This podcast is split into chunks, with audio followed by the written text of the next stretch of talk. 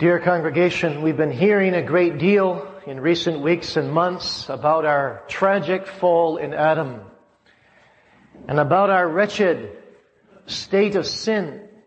And we hope to hear more about that in coming weeks as we will begin the Heidelberg Catechism again, God willing, a few months from now. But in the midst of all this tragedy and all this wretchedness, we saw last week a glorious promise. The mother's promise, the proto-evangelium, the, the promise that paved the way for all the other promises. And it is remarkable that in this very black chapter, there is a glorious witness as to how to live out of that promise. And that is a great struggle for for many of God's people too. They, they know the promises are precious, but how do you live out of them? How do you work with the promises of God? How do you exercise faith on those promises? Well, our very first parents show us the way. With God's help, we want to look at that this morning. You can find our text in Genesis 3, verse 20 and 21, and 4 verse 1. 20 and 21, Adam called his wife's name Eve because she was the mother of all living. Unto Adam also and to his wife did the Lord God make coats of skins and clothe them. And 4 1, and Adam knew Eve his wife and she conceived and bare Cain, especially these words, and said, I have gotten a man from the Lord. So our theme this morning is witness in paradise to the promise. The Advent promise. And three thoughts. First, we will see Adam embracing and confessing the promise by calling his wife's name Eve. Second, we will see Eve receiving and celebrating the promise in childbirth. And third, we see God confirming and enlarging the promise with a sign of sacrifice. So briefly then, witness to the promise. Adam embracing and confessing it.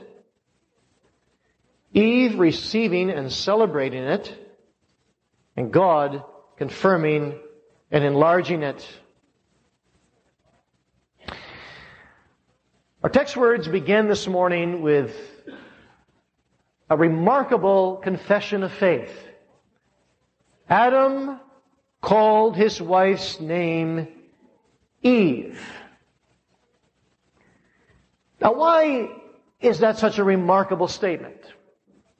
Well, you have to look at the verse before. Look at verse 19. The sweat of thy face thou shalt eat bread till thou shalt return to the ground, for out of it wast thou taken, for dust thou art, and unto dust shalt thou return. God speaks to Adam about death and that he will die. He announces Adam's death sentence. And Adam turns right around and calls his wife's name Ahawa, in Hebrew, which means life. Eve, which means life or living. Oh, that's amazing, isn't it? Adam's future appears gloomy. He's broken God's covenant. He's scorned his fellowship. He's injured his attributes. He's renounced himself as his creator's image bearer. He's chosen physical and spiritual and eternal death over life. He's destined for the grave. And he says, my wife's name shall be Eve.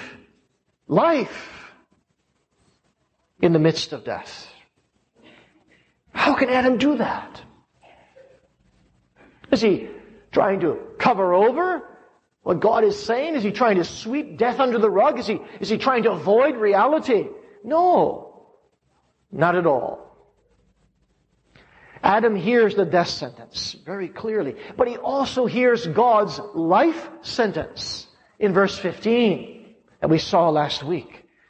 I will put enmity between thee and the woman, and between thy seed and her seed. It, remember, the seed shall bruise fatally your head, serpent, Satan, and thou, you, Satan, shall bruise the heel of the seed. So the result of the first gospel sermon, which is preached by God the Father to Adam and Eve in paradise, is that Adam believes and confesses and embraces the promise of God. And he declares that henceforth he will believe that the Prince of Life is more powerful than the Prince of Death. God's righteousness in the coming Messiah will exceed Adam's sinfulness. And so Adam turns, believing in God, and he makes the first Christ-centered confession of faith this earth has ever heard. He says, your name shall be Eve. He finds life in the promise of God. Dear friends, have you ever found life in the promise? This promise, which is the, verse 15, which is the fountainhead of all the promises of all ages. The seed of the woman. Have you found life in the Advent Savior? Life in the born babe of Bethlehem? Has the promise become as real to you as the pews you're sitting on this morning? Is it your life? Is it your hope? Is it your strength? Is it your all and in all? Does your salvation rest on the promise of God? Well, this is actually the second name that Adam has given to Eve, isn't it? When he received her out of God's hand, you remember, boys and girls, he said, this is now bone of my bones and flesh of my flesh. She shall be called woman, woe man, because she was taken out of man. The W-O, in the Hebrew that is, refers to taken out of. She's part of him. You remember how beautiful we saw that to be. The two were one flesh. This was Adam's wedding song. She is woman, Joyfully, he had embraced Eve as his God-given helpmeet. But now sin had come. Sin had spoiled this perfect marriage of our first parents, the only perfect marriage that ever existed on earth. And sin threatened to make havoc of that marriage. Sin threatened to lead that marriage to divorce, to destruction. They had both eaten of the forbidden fruit. And they both began to blame each other. Adam is no longer intimate with his wife. He doesn't feel close to her. They're no longer best friends. But with contempt, he points at her and he says to his creator, the woman whom thou gavest to be with me, she gave me of the tree and I did eat. Now just as this marriage fell into splinters, God comes to intervene and rescues it from disaster. He brings the promise of the seed that was to come. And through that promise, Adam and Eve find each other again and find real blessedness and fellowship. Adam regains intimacy and friendship with his wife. He can accept her shortcomings because he sees his own. And he gives her a new name. A name that shows his hope. The hope he sees in her through the veil of the promise. So the first name is a wedding song. Woman. The second name, Eve, is a song of faith. Adam sings of life in the midst of death. He hears the promise. He ponders the promise. And then he embraces and confesses it. And friends, we have before us this morning one of the simplest, most childlike, yet meaningful confessions of faith ever proceeding from the lips of a sinner. As Abraham was to express his faith by calling his son Isaac, child of gladness. So Adam here calls his wife Eve. You see, he looks at her and he says, I see life pulsating through you. I see in you the divine promise to be realized. Life will proceed from your womb. God will carry out His purpose in your seed. The seed shall come, the deliverer, the savior. I see in you a pledge of divine forgiveness, a pledge of, of divine love. And I proclaim my faith in all this before God and before posterity by naming you Eve. It's so, it's so simple. And yet it's so intense, isn't it? It's so strong and, and firm. There's no, there's no doubt. There's no wavering. Adam doesn't come with ifs and buts and hows. He calls her name Eve. He believes the promise. He doesn't ask God for a sign. He trusts God's word completely without a moment's hesitation. And he could have hesitated. In fact, he could have had great difficulty believing, don't you think? After all, he had sinned against his maker. A great gulf existed between God and himself. He could have said, I have plunged all of mankind into destruction. Surely there cannot be mercy for such a great sinner as I am. I don't dare believe thy promise, Lord. He could have said that. He bore enormous guilt. He had let, he had let in the flood of evil upon the earth. He had opened the gates of death for all creation. He had forfeited every right to grace. He had stained the very ground on which he walked with the curse. The whole earth was cursed for Adam's sake. And yet Adam believes. If there was ever a man who had a reason for not trusting God's word because of his own unworthiness, his own unfitness, it was Adam. But he believes. God said it. I will put enmity between thee and the woman. He believed God. He took God at his own word.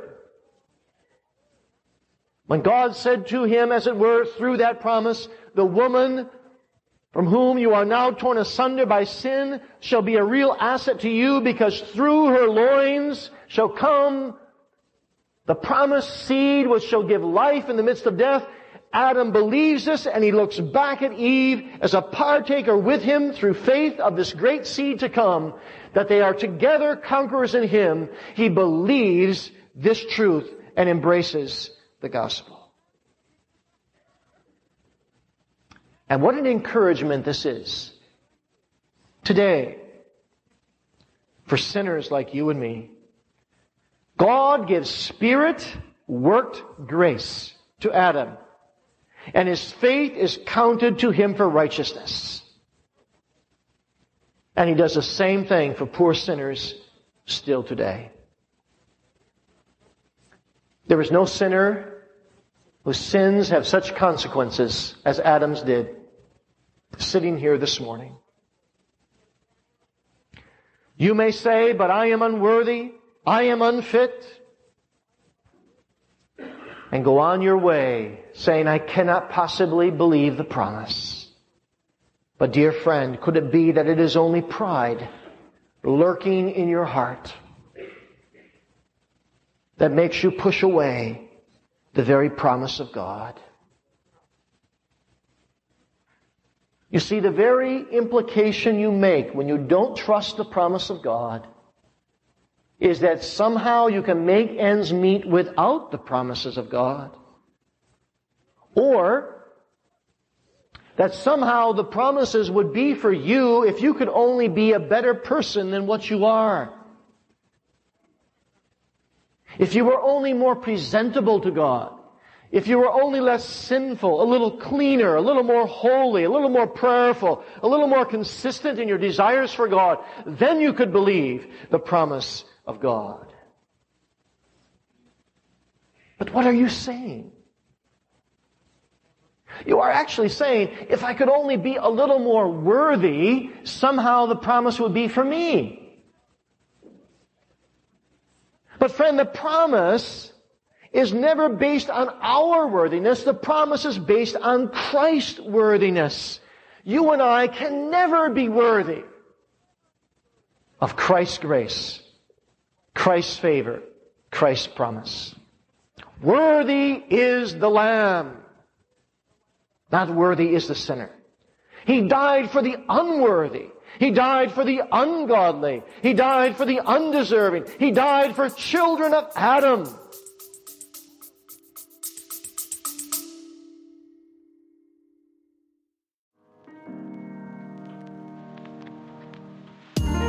Would you like to deepen your understanding of Reformed theology? Check out Reformed Systematic Theology, Volume 4, Church and Last Things by Dr. Joel Beeke and Paul Smalley. This book will lead you to explore key scripture topics from biblical, doctrinal, experiential, and practical perspectives. Order the culmination of Dr. Beeke's life's work at heritagebooks.org slash rst4.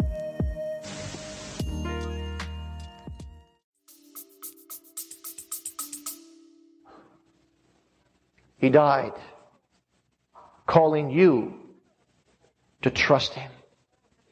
To go to Him as a child of Adam with all your sin and guilt and in dependency upon the Spirit. To throw yourself upon the second Adam. To be saved the way the first Adam was saved. By simple, childlike grace through faith. There is no other way to be saved. No other way. Well, we see then what this promise meant for Adam, but what does this promise mean for Eve? Eve too had sinned. In fact, she sinned first, didn't she? Eve had turned out to be a bad help meet for her husband. She had interrupted that beautiful harmony of marriage and she was also involved in the imputation of guilt to mankind, not as a covenant head, but as the one who tempted the covenant head to fall, so that the imputation came upon all men. Certainly, all that Eve could expect now, at very best, was to become the mother of sinners under the sentence of death. She heard her punishment. She's going to bring forth children in pain and sorrow. Her husband is going to rule in an authoritarian manner over her, verse 16 says. So she seems doomed, doesn't she? Just doomed as much as Adam. Doomed to a kind of miserable and painful and condemnable motherhood.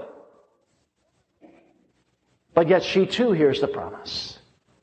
The seed of the woman shall bruise the seed, the head of the seed of the serpent. Eve also is raised out of the depths of sin and given a place, a high place in God's plan of redemption, personally, and for her children, her seed. And now she hears it from the lips of her own husband. Oh, what music that must have been for her. Her husband confirms the embracement of this promise for her. She hears her husband call her a new name. Eve. Life. Living. Oh, the grace of God for Eve. The woman who took the fruit first receives this great, one-sided, undeserved grace. And Eve receives her new name by faith. That's the implication here. That she understands something of what God promised in the curse of the serpent her silent approbation. And then in chapter 4 verse 1, her confirmation of this all, her celebration of this all, by bringing a child into the world and saying, His name is Cain, for I have gotten, in the Hebrew, the man from the Lord. The man, the seed. She thought she was giving birth to the Messiah. Of course she did. She believed the promise. There's no marriage like marriage bound together with the cement of the promise of God in Jesus Christ. Soon Adam and Eve will be expelled from paradise. They will enter a world that will prove to be a vale of tears. The earth will produce thorns and thistles. Adam will be sweating in his work. Eve will experience pain in childbearing. But all these things are salvageable. All these things are, they are, they are willing to undergo for the sake of the promised seed. Because somehow they don't have clarity yet, but somehow salvation is on the way. Through the seed of the woman, God will set all things right. God will make the crooked straight. Where sin abounds, grace will much more abound. Now that is not to say that that was always easy for Eve to believe. She believed it strongly in chapter 4 verse 1, didn't she? Then it was easy. She brought forth her firstborn son. She said, I have gotten the man from the Lord. She celebrates. She experiences and rejoices in the potential fulfillment of the promise of God. As that little boy grew up, can't you see Adam and Eve just looking at that child? Looking for signs of grace. Signs that this child is the Messiah. Great expectation. But they had so much to learn. So much to learn about their own sin. The bitter consequences of sin. Oh, what marital sorrow. What parental strife. What earthly thorns and thistles they had yet to endure. How profoundly they had to learn yet that God's promise runs usually through deep waters. And many times through staggering impossibilities. With man, the promised salvation is impossible. But with God, it is possible and sure. That's what they have to learn. And so they have to become disillusioned. Disillusioned with Cain. As a young boy, they already see their image the Bible tells us, Genesis 5, in this boy. Their depravity, their sinfulness, their selfishness coming out. What a disappointment. By the time their second, they have their second child, Abel. Eve is so discouraged. She calls the boy Abel, which means vanity. Transitoriness, it can also mean emptiness. Or just a breath, just a breath. All means the same thing, doesn't it? Eve is, Eve's faith is at a low ebb. When she has the second child, her expectation due to her disappointment with Cain seems so ripped away from her. Where is thy God? The scoffers say. Where is the promise? Look at Cain. The promise was your seed, but look at that selfish, naughty boy. There's no future for you. You can imagine how Satan made havoc of, of what Eve saw, of the circumstances around her. And then things get even worse. Cain goes out and kills his brother. You know that, boys and girls. And on top of that, he flees from God, flees from his laws, flees from his word, and Adam and Eve lose both of their boys. One is murdered and the other disappears. And there they sit at home again alone. Empty hands. Where's the promise? Oh, through staggering impossibility. And don't you think there were times when Adam and Eve sat together in their home, all alone, in those years and said, it's all our own fault. It's what we have brought into the world. Who shall bring a clean thing out of an unclean? Oh, parents, If you're God fearing, you know, you know what this means when you see sin in your own children. And you see your own image in your own children. And you see what you have done to your own children. And what you have passed on to your own children. And yet, don't you think there were times that Adam and Eve said to each other, but what about that promise? Oh, it seems impossible. But didn't you hear it, Eve? Yes. Didn't you hear it, Adam? Yes. It was from the very mouth of God. But how can it be fulfilled without a child? With no seed? What a struggle the promise can become. You see that all through the Bible. You see that in the experience of the saints of all ages. Promises often lead through long, dark tunnels of struggle. It was a struggle for Abraham when there was no Isaac. It was a struggle for Isaac when there was no Jacob. They had to wait. That's a struggle of all ages, the struggle of the promise itself, the struggle between the two conflicting seeds that we saw last week. But then God comes. God comes when the time seems hopeless. And they have a third baby. And Eve calls this son Seth. And Seth in Hebrew means restitution. Appointed. Appointed as restitution. Appointed to return what we have lost. You see, when Eve has this third child, her faith and Adam's faith is revived again, and they see and believe the promise again, and they believe that life will triumph over death again. And their faith is not put to shame. Thank you for listening to Doctrine for Life with Dr. Joel Beeke. If you were encouraged by this episode and would like to hear more, please consider subscribing and sharing with a friend. To enjoy more resources from the pen and pulpit of Dr. Beeke, please visit joelbeeke.org.